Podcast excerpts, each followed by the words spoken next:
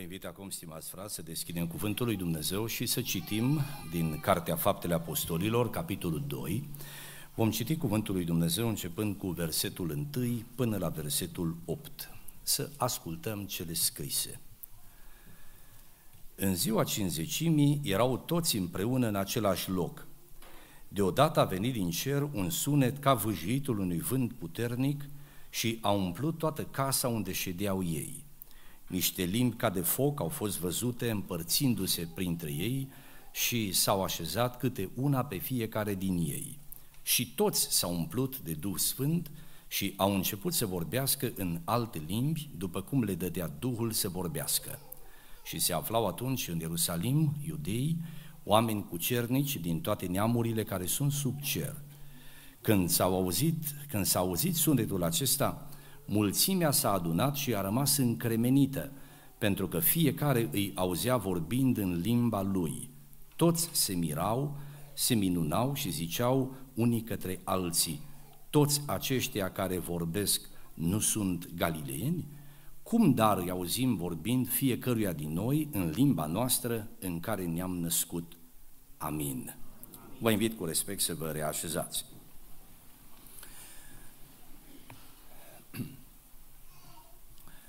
Locul din Scriptură pe care l-am uh, citit ne relatează cele întâmplate în ziua cinzecimii, zi în care ucenicii Domnului nostru erau împreună, adunați în același loc, se îndăriniceau cu rugăciunea, căutau fața lui Dumnezeu și în timp ce ei se rugau și se apropiau de Dumnezeu în această unitate îndrumată de Domnul, Duhul Sfânt s-a coborât deodată asupra lor, împlinindu-se făgăduința pe care Mântuitorul a lăsat-o înainte să se înalțe la cer.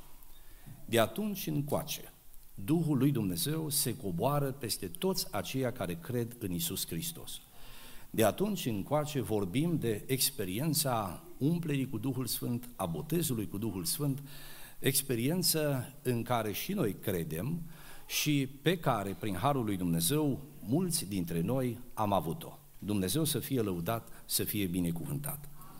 Adevărul e că secretul existenței bisericii și a împlinirii misiunii ei a stat tocmai în primirea acestei puteri și manifestarea puterii lui Dumnezeu prin Duhul lui Dumnezeu în mijlocul copiilor lui Dumnezeu.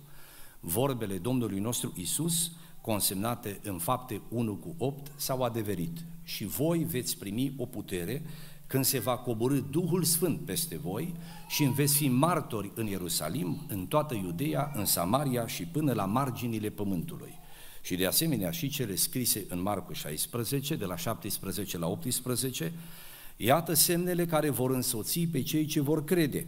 În numele meu vor scoate dragi, vor vorbi în limbi nou, noi, vor lua în mână șerpi, dacă vorbea ceva de moarte, nu-i va vătăma, își vor pune mâinile peste bolnavi și bolnavii se vor însănătoși. Adevărul e că grupul celor 12, 11 ucenici ai Domnului Isus n-ar fi avut, n-ar fi avut nicio șansă să ducă mesajul, mesajul pe care îl primiseră de la Domnul, dacă n-ar fi fost alături de ei Dumnezeu, dacă n-ar fi fost împuterniciți cu Duhul lui Dumnezeu. În sensul acesta, Domnul Isus a spus, rămâneți în cetate până veți fi îmbrăcați cu putere de sus. Biserica primară a primit această putere a Duhului, a crezut în ea, a fost o putere în mărturie, a fost o putere care s-a manifestat în miracole, a fost o putere a lui Dumnezeu care s-a exprimat prin convertiri extraordinare. Toate aceste lucrări au fost făcute de Dumnezeu. Biserica lui Dumnezeu, în cursul viacurilor, a rămas în picioare și a învins generație după generație prin aceeași putere a Duhului Sfânt. Și în ce ne privește, spunem că la fel stau lucrurile. Dacă astăzi ne găsim aici, dacă purtăm în sufletul nostru credința în Domnul Isus, dacă viețile noastre au fost schimbate, dacă în inima noastră a fost turnată dragostea lui Dumnezeu, toate acestea s-au făcut prin Duhul lui Dumnezeu, prin puterea Duhului lui Dumnezeu, a Duhului adevărului. Binecuvântat să fie în numele lui Dumnezeu. Ce constat e că în vremea noastră nu mai există o preocupare atât de intensă pentru a trăi în puterea Duhului și în călăuzirea Duhului, cum a fost preocuparea creștinilor din primul viac și cum poate a fost preocuparea creștinilor chiar și în viața părinților și a bunicilor noștri. Se poate constata o nevoie de transformare, de noire și de schimbare. Când e vorba de puterea lui Dumnezeu, de primirea puterii lui Dumnezeu, sunt creștini care manifestă îndoială în inimile lor, zicându-și, nu știu dacă în vremea aceasta Dumnezeu mai lucrează, are în plan să lucreze cum a lucrat în vremurile din Scriptură. Alții, pe lângă îndoieli, adaugă frustrări spunând, pentru mine nu este rezervată o asemenea lucrare a lui Dumnezeu, m-am rugat, n-am primit, am așteptat, nu s-a întâmplat nimic, mi s-a spus, am primit, am crezut cu toată inima că se va întâmpla și mie, dar în loc de răspuns, cum am auzit că a primit unul și altul, în ce mă privește, am rămas pe din afară cred că e de la Dumnezeu, cred că are semnificație, dar se pare că pe mine Dumnezeu nu mă ține în planurile sale în această privință. Alții manifestă indiferență. Indiferența aceasta este extrem de primejdioasă pentru suflet.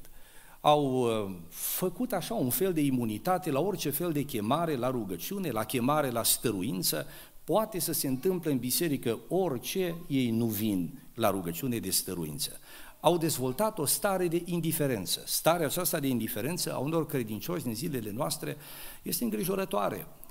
Este îngrijorătoare și s-ar putea să vorbească multe despre identitatea spirituală a celor în cauză.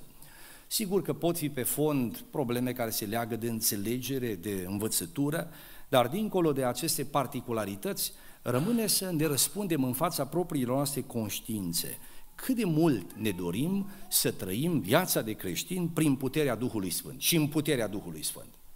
Cât de mult ne punem la dispoziția lui Dumnezeu și cât de mult lăsăm ca în mijlocul nostru să lucreze Duhul lui Dumnezeu. De bună seamă că o parte a acestor frustrări și stări se pot găsi și în tot felul de surogate care au apărut aici, colo și care au creat confuzii și au creat descurajări. Soluția nu este să stăm în afară, nu este să spunem nu e pentru noi, soluția este să îndepărtăm ce nu este după voia lui Dumnezeu și să ne apropiem de Dumnezeu în așa fel încât El să ne umple cu Duhul Său cel Sfânt. Eu mi-amintesc de anii aceia de început a vieții de credință, în chiar înainte ca să mă botez în apă, să fiu botezat în apă, Dumnezeu s-a îndurat de mine și m-a umplut cu Duhul Sfânt, m-a botezat cu Duhul Sfânt. Biserica din uh, localitatea în care m-am întors la Dumnezeu a cunoscut o mare trezire spirituală care a fost inspirată, călăuzită, guvernată de Duhul lui Dumnezeu. N-au fost acolo nici oameni care au predicat Evanghelia, uh, eu știu cât să o predice de clar și de limpede, n-au fost acolo nici oameni care să cânte așa cum, măcar așa cum cântăm noi. La Biserica Emanuel se cântă foarte frumos. Nu era niciun instrumentist în sat. Cântam cum apucam și cum știam, dar un lucru se făcea bine, rugăciunea. Rugăciunea era făcută din inimă. Și acolo, în atmosfera aceea a rugăciunii, Duhul lui Dumnezeu s-a coborât peste oameni, Dumnezeu a ridicat dintre băieți și dintre fete, dintre bărbați și dintre femei, oameni în care a pus daruri ale Duhului, Duh de prorocie. Și prin această lucrare de rugăciune, exprimată prin darurile Duhului, care ne călăuzea și în binele pe care să-l facem, și în vorbele pe care să le rostim, și în mersul nostru, și în schimbările noastre, oamenii s-au întors la Dumnezeu. În anii aceia, în anii 90, când eu m-am întors la credință, au început aceste mișcări de trezire spirituală într-o localitate nu foarte, foarte numeroasă, uh, cu nu, nu foarte multe numere de casă, aproximativ 140-150 de uh, fumuri, cum se zicea acolo, numere de casă. Uh, erau destul de mulți tineri în localitatea respectivă. Dumnezeu a dus așa o cercetare încât aproape toți tinerii din generația mea s-au întors la credință. Colegii mei de școală s-au întors la credință. Aveam un coleg de clasă pe care îl chema Brie Ioan, ca pe mine. Și pentru că la catalog nu ne putea scrie Brie Ioan pe amândoi, trebuia să ne separe cumva, au zis să pună inițiala tatălui între numele noastre. Numele meu, uh, numele tatălui meu este Ioan și numele tatălui său era tot Ioan. Așa că n-a putut să ne separe după inițiala prenumelui tatălui și dascăle au ales să pună inițiala prenumelui mamei. Eu am fost A de la Ana, iar M de la Maria. Uh, fratele acesta, un tânăr, în el Duhul lui Dumnezeu a pus dar de profeție. De atâtea ori ne-a vorbit Dumnezeu în biserică prin bărbatul acela, băiatul acela care mai târziu s-a făcut bărbat. Dumnezeu a îngăduit în viața lui să treacă printr-un accident și și-a pierdut viața, a rămas în urmă soția și copiii, așa a fost rânduit în viața lui. Dar cât a fost în viață? Omul acela a fost un om pe care Dumnezeu l-a folosit cu putere acolo. Și dacă este să întreb, care a fost sursa? Sursa a fost Duhul lui Dumnezeu. Biserica are nevoie în această vreme de Duhul lui Dumnezeu. Biserica Emanuel are nevoie de o revărsare proaspătă, de, de o noire proaspătă a revărsării Duhului asupra noastră. Viitorul nostru, stimați frați și stimate surori de credință, depinde de felul în care ne deschidem față de lucrarea lui Dumnezeu. Viitorul acestei comunități depinde de felul în care lasă ca Duhul lui Dumnezeu să lucreze în mijlocul ei. Și când zic să lase Duhul lui Dumnezeu să lucreze, nu am în vedere doar aceste înțelegeri, poate mai eh, concrete, legate de vorbirea în limbi de profeție, ci tot ce înseamnă, inclusiv acestea, tot ce înseamnă lucrarea dinamică și vie a Duhului lui Dumnezeu. În această dimineață am pe inimă să vă împărtășesc cuvântul Domnului pe care l-am intitulat Biserica și puterea Duhului Sfânt. Biserica și puterea Duhului Sfânt. Voi spune câteva lucruri legate de identitatea Duhului și apoi alte câteva legate de felul în care se manifeste puterea Duhului Sfânt în viața unui, unui om sau unei comunități. Duhul lui Dumnezeu, întâi de toate și trebuie să subliniem acest lucru limpede, Duhul lui Dumnezeu nu este o putere, deși El are putere. El nu este o forță impersonală. Duhul lui Dumnezeu este o persoană, binecuvântat să fie în numele Său. El, alături de Tatăl și alături de Domnul Isus, formează Dumnezeirea, Sfânta Trăime. Noi mărturisim că Dumnezeu este Tatăl, este Fiul și este Sfântul Duh, Duhul, fiind de natură dumnezeiască, fiind persoană, el are rațiune, sentimente, voință, el vorbește, simte, se bucură, se poate întrista, el iubește, iubește cu ardoare, Duhul lui Dumnezeu călăuzește în adevăr. Toate aceste acțiuni pe care le săvârșește Duhul lui Dumnezeu sunt acțiuni care se potrivesc unei persoane. Prin urmare, când vorbim de Duhul lui Dumnezeu, înțelegem că vorbim despre o persoană divină. Așa cum Tatăl, Dumnezeu Tatăl, este divin și este persoană, așa cum Domnul Isus este Dumnezeu și este persoană, vom spune și că Duhul Sfânt este Dumnezeu și este persoană. Marea problemă cu care ne confruntăm când vorbim despre Duhul ca persoană e că nu reușim să vizualizăm cum poate un Duh să fie persoană. Dacă ne gândim la Dumnezeu ca Tată, avem conceptul de Tată, ne este ușor să vizualizăm, pe Domnul Isus ca Fiu, mai mult întrupat, iarăși ne este ușor să vizualizăm, însă când e vorba de Duhul, există aceste piedici care țin de lipsa unor modele, a unor simboluri, care să ne ajute, a unor metafore, care să ne ajute să vizualizăm, să ne reprezentăm felul în care Duhul lui Dumnezeu există. Ce trebuie să subliniem este că Duhul lui Dumnezeu, Duhul este real. Duhul este o formă de înființare, Duhul este real. La fel cum materia este reală, pentru că de asta ne agățăm, pe asta o palpăm, trăim în dimensiunea materială, Duhul lui Dumnezeu este la fel de real. Este un, Duhul, existența în Duhul este un mod de ființare. Noi ne naștem și trăim din părinți natural, trăim în materie, în lume materială, ne hrănim cu lucruri care, pe care le ținem în mâini, bem apă, lapte de la mamele noastre, purtăm haine pe noi, trăim într-o lume a materiei pe care o, cu care interacționăm și pe care o experimentăm din plin. Nu, omul nu este doar materie, omul este și spirit. Are o parte spirituală în interiorul lui, avem suflet, avem duh. Când vorbim de Duhul lui Dumnezeu, Duhul lui Dumnezeu este un alt fel de ființare, de, de trăire a existenței. Lucrurile pe care le purtăm în mâini au greutate, au formă. Dacă iei în mână un obiect, îl poți pune pe cântar să afli ce greutate are, îl poți măsura cu un instrument de măsură și să spui ce dimensiune are, poți să-l descrii, să spui ce formă are, e supus legii gravitației. Asta e cu materia. Când vorbim însă de Duh, Duhul are cu totul alte proprietăți. El nu este supus aceste, acestor legi.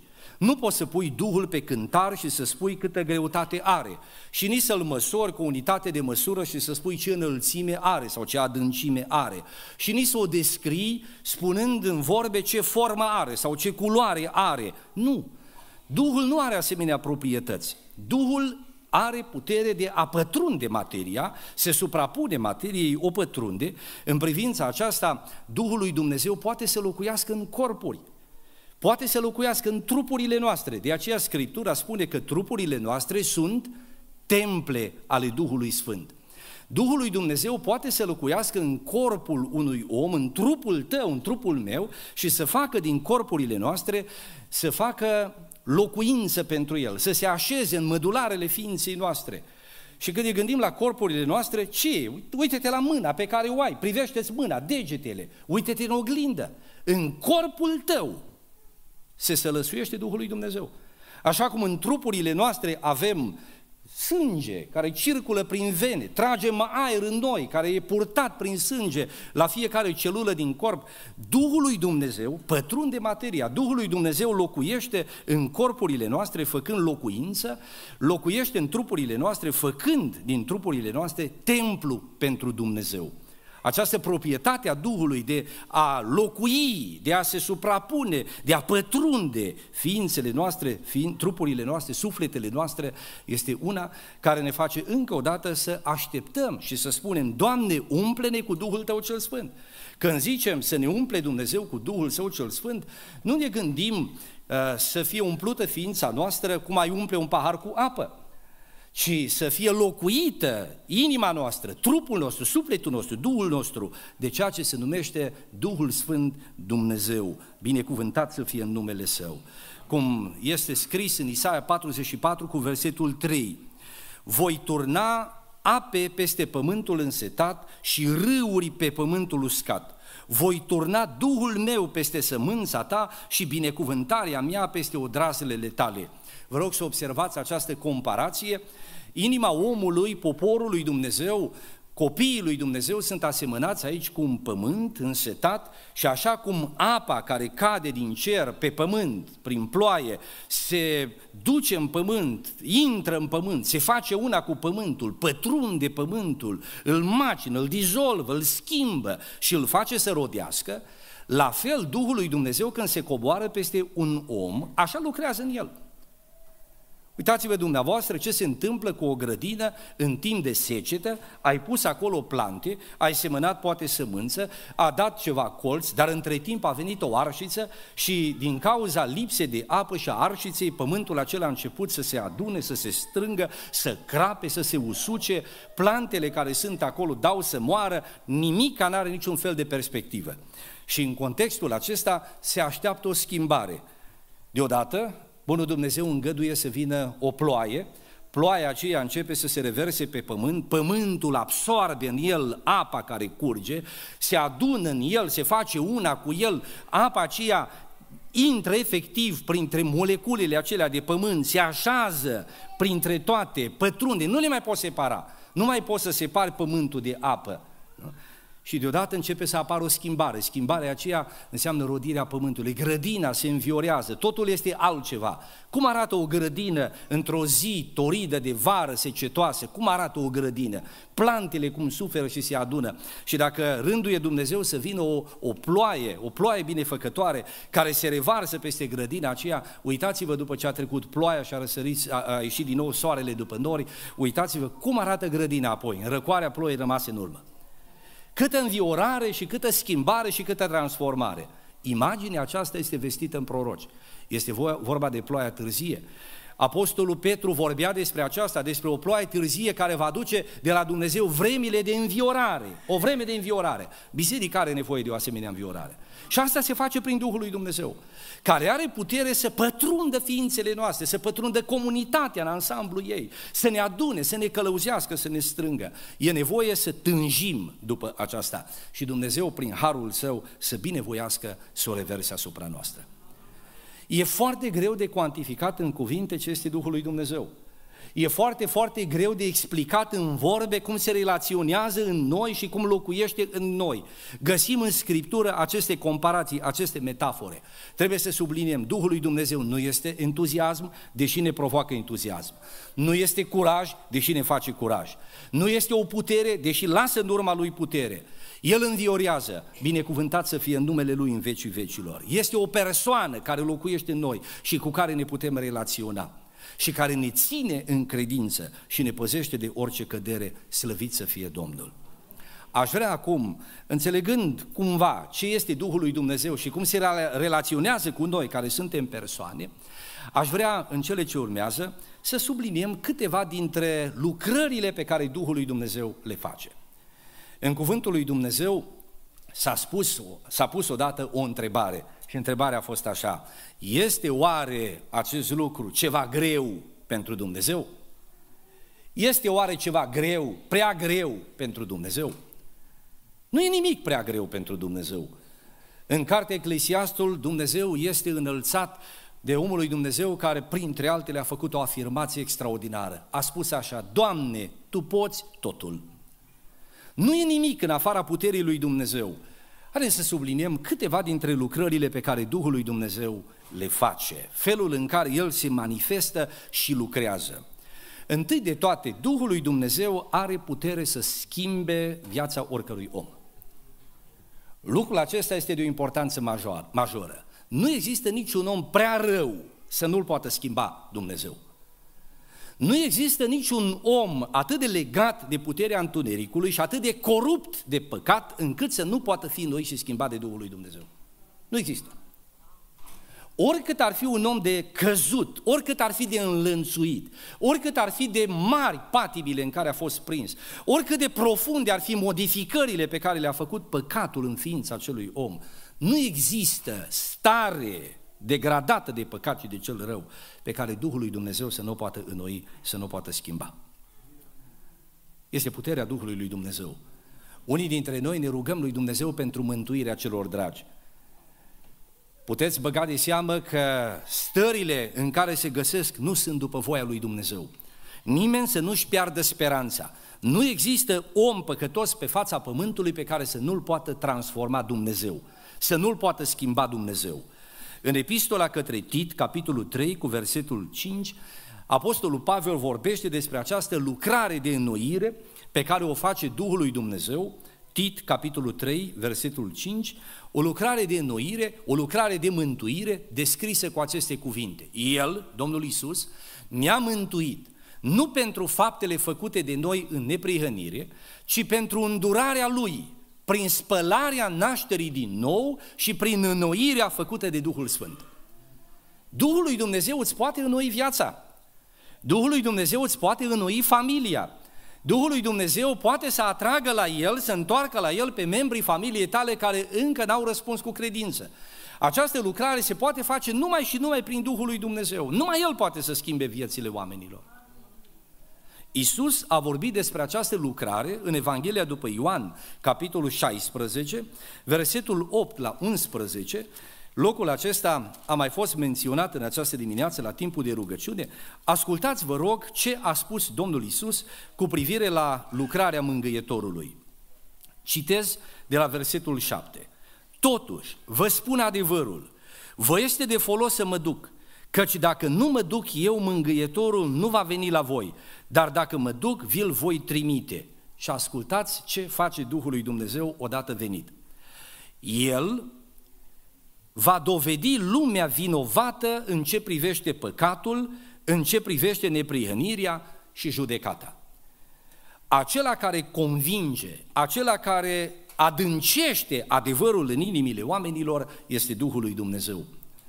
El va dovedi lumea vinovată în ce privește păcatul, în ce privește neprihănirea și judecata. Mântuitorul continuă spunând, în ce privește păcatul, fiindcă ei nu cred în mine.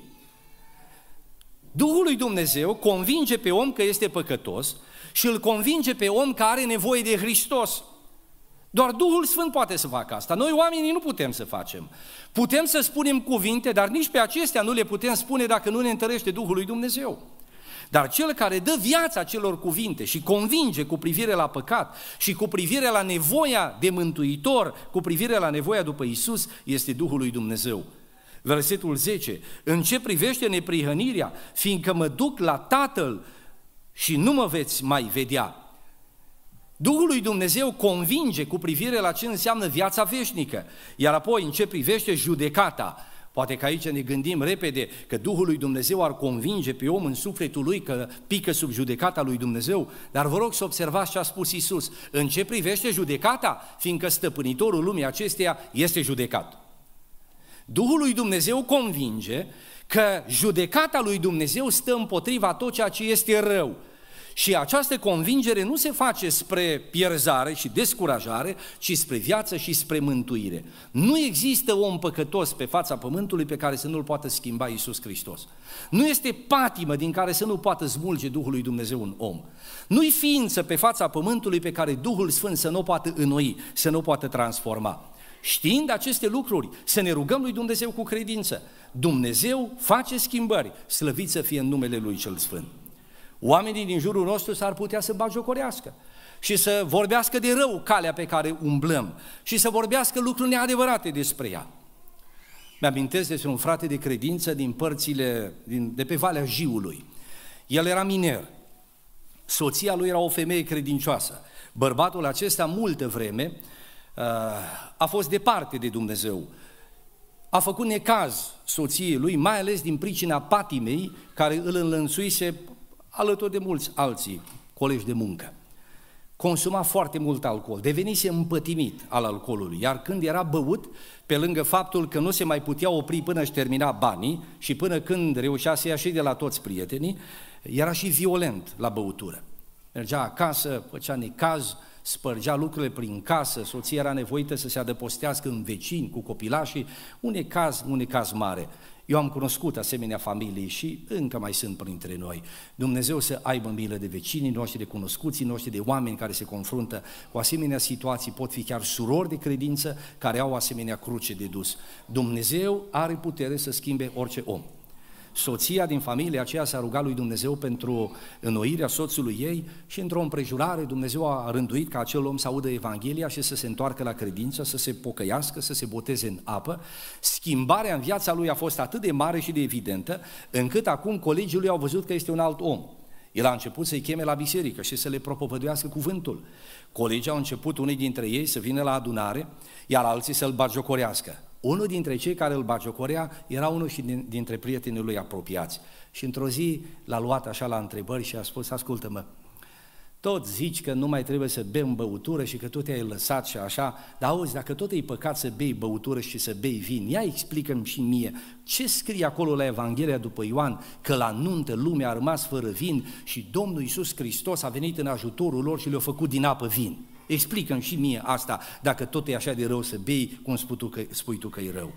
Și încurcat un pic, fratele nostru de credință i-a spus, dragul meu, nu prea știu să-ți explic cum a făcut Iisus Hristos din apă vin, uh, eu doar m-am întors la credință, o să cercetez și o să-ți explic într-o zi, dar până să apuc eu să-ți explic de ce a făcut și cum a făcut din apă vin, n-ai vrea să-ți povestesc cum a făcut din vin ciorap și mobilă?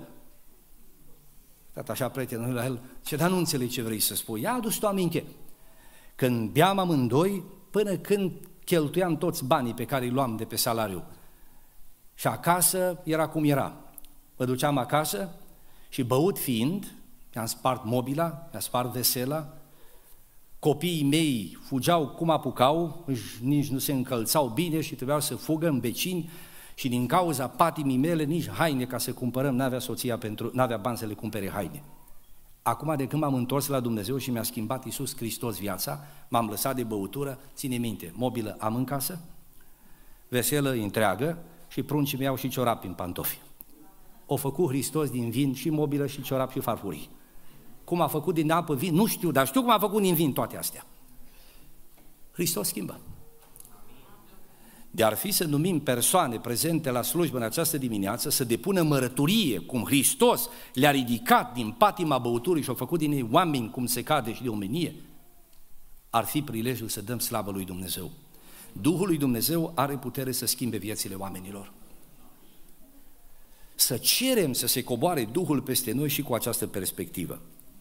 Duhul împuternicește.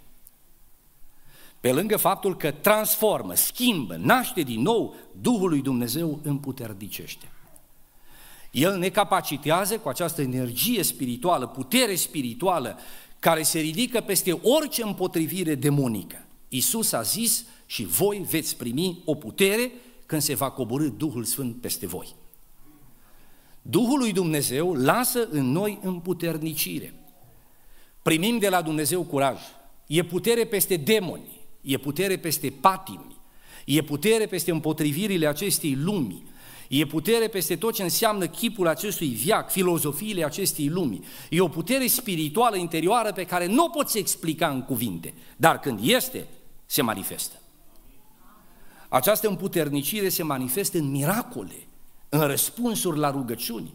Această putere a lui Dumnezeu se arată în ciuda slăbiciunilor noastre. Cum a spus Domnul Apostolului Pavel, harul meu ți este îndeajuns, puterea mea se arată desăvârșită în slăbiciune. Purtăm în noi tot felul de slăbiciuni, de neputințe, dar în contextul acestor și în ciuda acestor slăbiciuni și de putințe, Duhul lui Dumnezeu își manifestă puterea în mijlocul bisericii sale. Slăvit să fie numele lui Dumnezeu.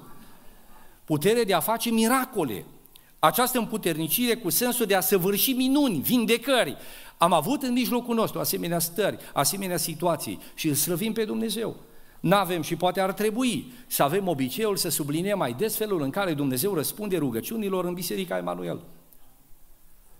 De mai multe ori s-a întâmplat. Surori, frații de credință au venit și au cerut ungere cu un de lemn și la scurtă vreme au mărturisit că Dumnezeu i-a vindecat. Ne-am rugat acolo, în încăperea aceea. Țin minte că într-o zi am stat de vorbă cu o familie și am și anunțat. Asta a fost chiar în Vinerea Mare. O să vă spun, a fost în Vinerea Mare. Am rugat pentru Rut, am anunțat că o să facem rugăciune pentru ea și uh, nu știu, n-am fost eu foarte clar în explicațiile pe care le-am făcut, în mintea mea era că ne vom ruga pentru această soră și așa în adunare mai multe persoane au zis, dar nu se mai face ungere cu un delem, parcă așa am reținut că trebuie făcută pentru noi, pentru toți. Și am zis, fraților, a fost altceva în gând, scuza, las că o să facem cu ocazie viitoare. Și oamenii s-au dus înspre casă. Dar o soră din adunarea noastră, mă uit așa în adunare, nu știu dacă o văd acum, uh, o să-mi fac ea semn dacă este aici și o să vorbim și la sfârșit, ea nu s-a dus acasă. A stat acolo, cam pe unde e sora Ana acum, a stat și a așteptat și uh, după ce toți oamenii s-au dus, ne-am dus pe rugăciune, am atras un pic deoparte, eu fratele lui, nu mă duc până nu vă rugați și pentru mine. Eu sunt atât de bolnavă și nu mai știu ce să fac, să vă rugați lui Dumnezeu și pentru mine. Faceți-mi și mie ungerea cu un dilem.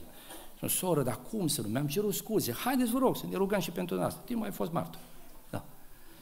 A venit acolo, mi-am rugat pentru ea, a plecat acasă și duminică, în ziua de Paște, a venit și mi-a spus, frate Nelu, vă rog frumos să mă iertați că am insistat. Dar nu știu dacă a fost politicos din partea mea, așa mi-a părut rău după aceea, dar să știți, eu chiar am crezut că Domnul se atinge de mine și mă vindecă. Și mi-a spus, mi-a luat durerea, frate. Nu mă mai doare nimic și m-a făcut bine. Am regăsit în povestea acestei surori, povestea femeii siriene, care, deși nu era în planul acelei întâlniri, da? Iisus a zis, am venit să rog pentru, sau cum a zis, oile pierdute ale casei lui Israel, dar femeia aceea a insistat și Domnul le-a făcut bine. Așa a fost credința sorii noastre. Dumnezeu să o binecuvânteze și să-i țină sănătatea. Dumnezeu lucrează. E puterea lui Dumnezeu, e împuternicirea care vine de la Duhul lui Dumnezeu. Mai îngăduiți-mă să menționez două lucrări pe care le face Duhul lui Dumnezeu și care sunt extrem de însemnate. Duhul lui Dumnezeu lucrează în viața noastră sfințirea. Putem să biruim păcatul prin Duhul lui Dumnezeu care ne-a fost dat. Putem să ne ducem calea mântuirii, să, să urmăm pe calea mântuirii până la capăt prin Duhul lui Dumnezeu care ne sfințește. Apostolul Petru, în epistola sa, prima epistolă, capitolul 1 cu versetul 2, vorbește despre o sfințire pe care o lucrează Duhul lui Dumnezeu. Iar în Romani, capitolul 8, cu versetul 13, Apostolul Pavel ne arată cum se biruie, cum poate fi învinsă împotrivirea firii pământești. Uh, el scrie așa, citește și versetul 12. Așadar, fraților, noi nu mai datorăm nimic firii pământești ca să trăim după îndemnurile ei, dacă trăiți după îndemnurile ei, veți muri, dar dacă prin Duhul faceți să moară faptele trupului, veți trăi. Ascultați, vă rog, dacă trăim după îndemnurile firii pământești, vom muri. Dar dacă prin Duhul Sfânt facem să moară faptele trupului, vom trăi. Ce sunt faptele trupului? Sunt atâtea și atâtea păcate care înlănțuiesc pe oameni. Patim de tot felul, Oamenii au nevoie nu doar să fie iertați de păcate, au nevoie să fie și eliberați de păcate. Avem nevoie nu doar să ne ierte Dumnezeu greșelile făcute, ci și să ne elibereze de legăturile acelea care s-au creat prin păcătuire. Avem nevoie să rupă lanțurile care s-au așezat peste sufletele noastre, să ne scoate la loc larg și să reașeze în sufletele noastre acele legături lăsate de Dumnezeu în ființa umană când l-a făcut pe om după chipul și asemănarea sa. Păcatul modifică ființa umană, schimbă stările, schimbă structurile interne. Aduceți-vă dumneavoastră aminte cum plouă, dacă ați fost și ați fost și o să mai mergem cu ajutorul lui Dumnezeu și vara asta. Sunt între noi pasionați care se duc pe munte, le plac excursii pe munte. Mergeți, numai duminica să fiți la biserică, nu? Mergeți să fi, da, duminica să fiți la biserică. Da? Și în cursul săptămânii la serviciu. Apoi când mergeți treaba dumneavoastră? Da, duminică să fiți la biserică.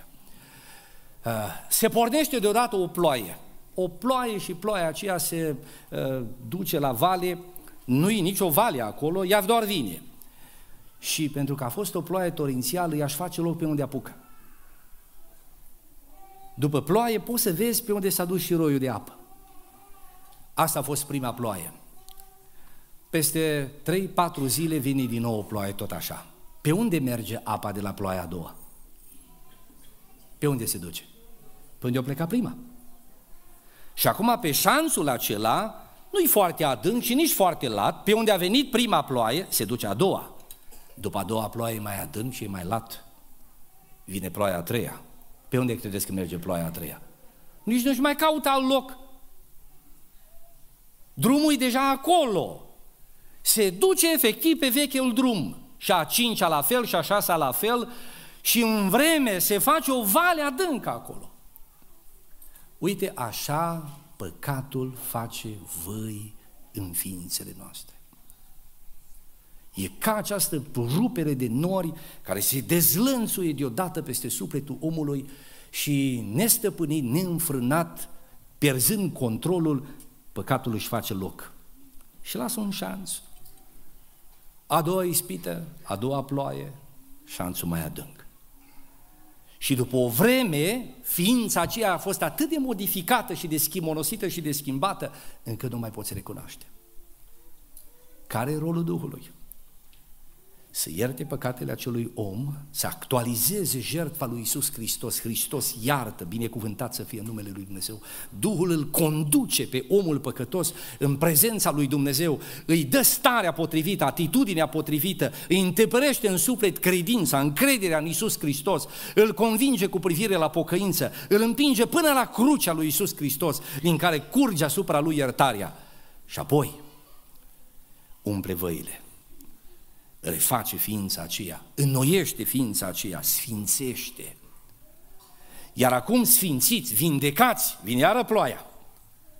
De data aceasta ne ridicăm biruitori și prin Duhul facem să moară faptele trupului.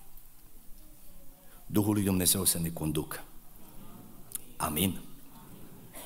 Frați și surori, dați-mi voie să vă întreb, cât de dependentă este viața dumneavoastră de lucrarea Duhului lui Dumnezeu. Cât de mult vă preocupă să fiți umpluți cu Duhul și să vă trăiți viața de credință prin Duhul. Cât de mult te rogi să pună în tine Dumnezeu Duhul Său cel Sfânt. Țineți minte, inima noastră este ca un pământ. Corpul tău, ființa ta, trupul, sufletul și Duhul tău, tot ce ești tu, este ca un pământ. Peste el bate soarele, suflă vântul și se usucă. Pământul n-are în el putere să germineze dacă nu se coboară peste el ploaia. La fel tu nu poți să trăiești viața de creștin dacă nu se coboară peste tine Duhul. Așa cum apa care cade pe pământul uscat se face una cu pământul, deși apa rămâne apă și pământul pământ. Dar așa se pun împreună, se contopesc. Și în această contopire vine rodirea. La fel, Duhul lui Dumnezeu se coboară peste omul care îl caută pe Dumnezeu. Și din această contopire, pătrundere a Duhului în ființele noastre, rezultă înnoirea.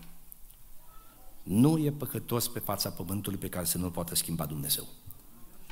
Împuternicirea. Nu e slăbiciune omenească, stare omenească pe care Duhul lui Dumnezeu să nu o poată înnoi, să nu o poată schimba. Această împuternicire lucrează în miracole, lucrează în transformări pe care le face prezența lui Dumnezeu. Sfințirea. Și apoi, în contextul în care ne găsim astăzi, Duhul lui Dumnezeu îl face real pe Iisus Hristos la cina Domnului. Când te apropii de cina Domnului călăuzit de Duhul Iisus Hristos este real. Nu e în fața noastră doar o reprezentare simbolică, pâine, roduviței, ci dincolo de materia acestor elemente îngăduite de Dumnezeu să reprezinte cina Domnului, există o prezență spirituală reală pe care cei în care locuiește Duhul lui Dumnezeu o percep. Vă chem în această dimineață să cugetăm la suferințele Domnului Isus. Să binecuvântăm pe Dumnezeu pentru jertfa aceasta și să ne rugăm ca Duhul Sfânt să se coboare peste noi, să ne înnoiască, să ne împuternicească, să ne sfințească, să ne călăuzească în tot adevărul și să actualizeze această cină pentru noi, să-i dea substanță duhovnicească, să putem privi dincolo de ce vede ochiul de carne, dincolo de ce poate să înțeleagă mintea nelocuită de Dumnezeu, să putem intra în această sfântă a sfintelor despre care vorbește epistola către evrei, locul acela al prezenței lui Dumnezeu și acolo să se împlinească ce a zis Isus, dacă cineva mănâncă trupul meu și bea sângele meu, are viața. Să avem această viață. Și mai mult decât a lua bucată de pâine. E mai mult decât a lua rodoviței. Dacă cineva ia cina Domnului fără această interiorizare a credinței și mediere făcută de Duhul, este luarea în chip nevrednic. Luarea în chip vrednic a cinei Domnului implică și această trăire a credinței, care se poate face doar și numai și numai prin Duhul lui Dumnezeu. Domnul să-L reverse asupra noastră. Vă invit acum să ne ridicăm în picioare, să ne rugăm lui Dumnezeu cu toată adunarea, să ne cercetăm pe noi înșine și să cerem binecuvântarea lui Dumnezeu și peste frângerea pâinii, peste uh, cina Domnului pe care o vom serba împreună astăzi. Intrăm cu toții în rugăciune.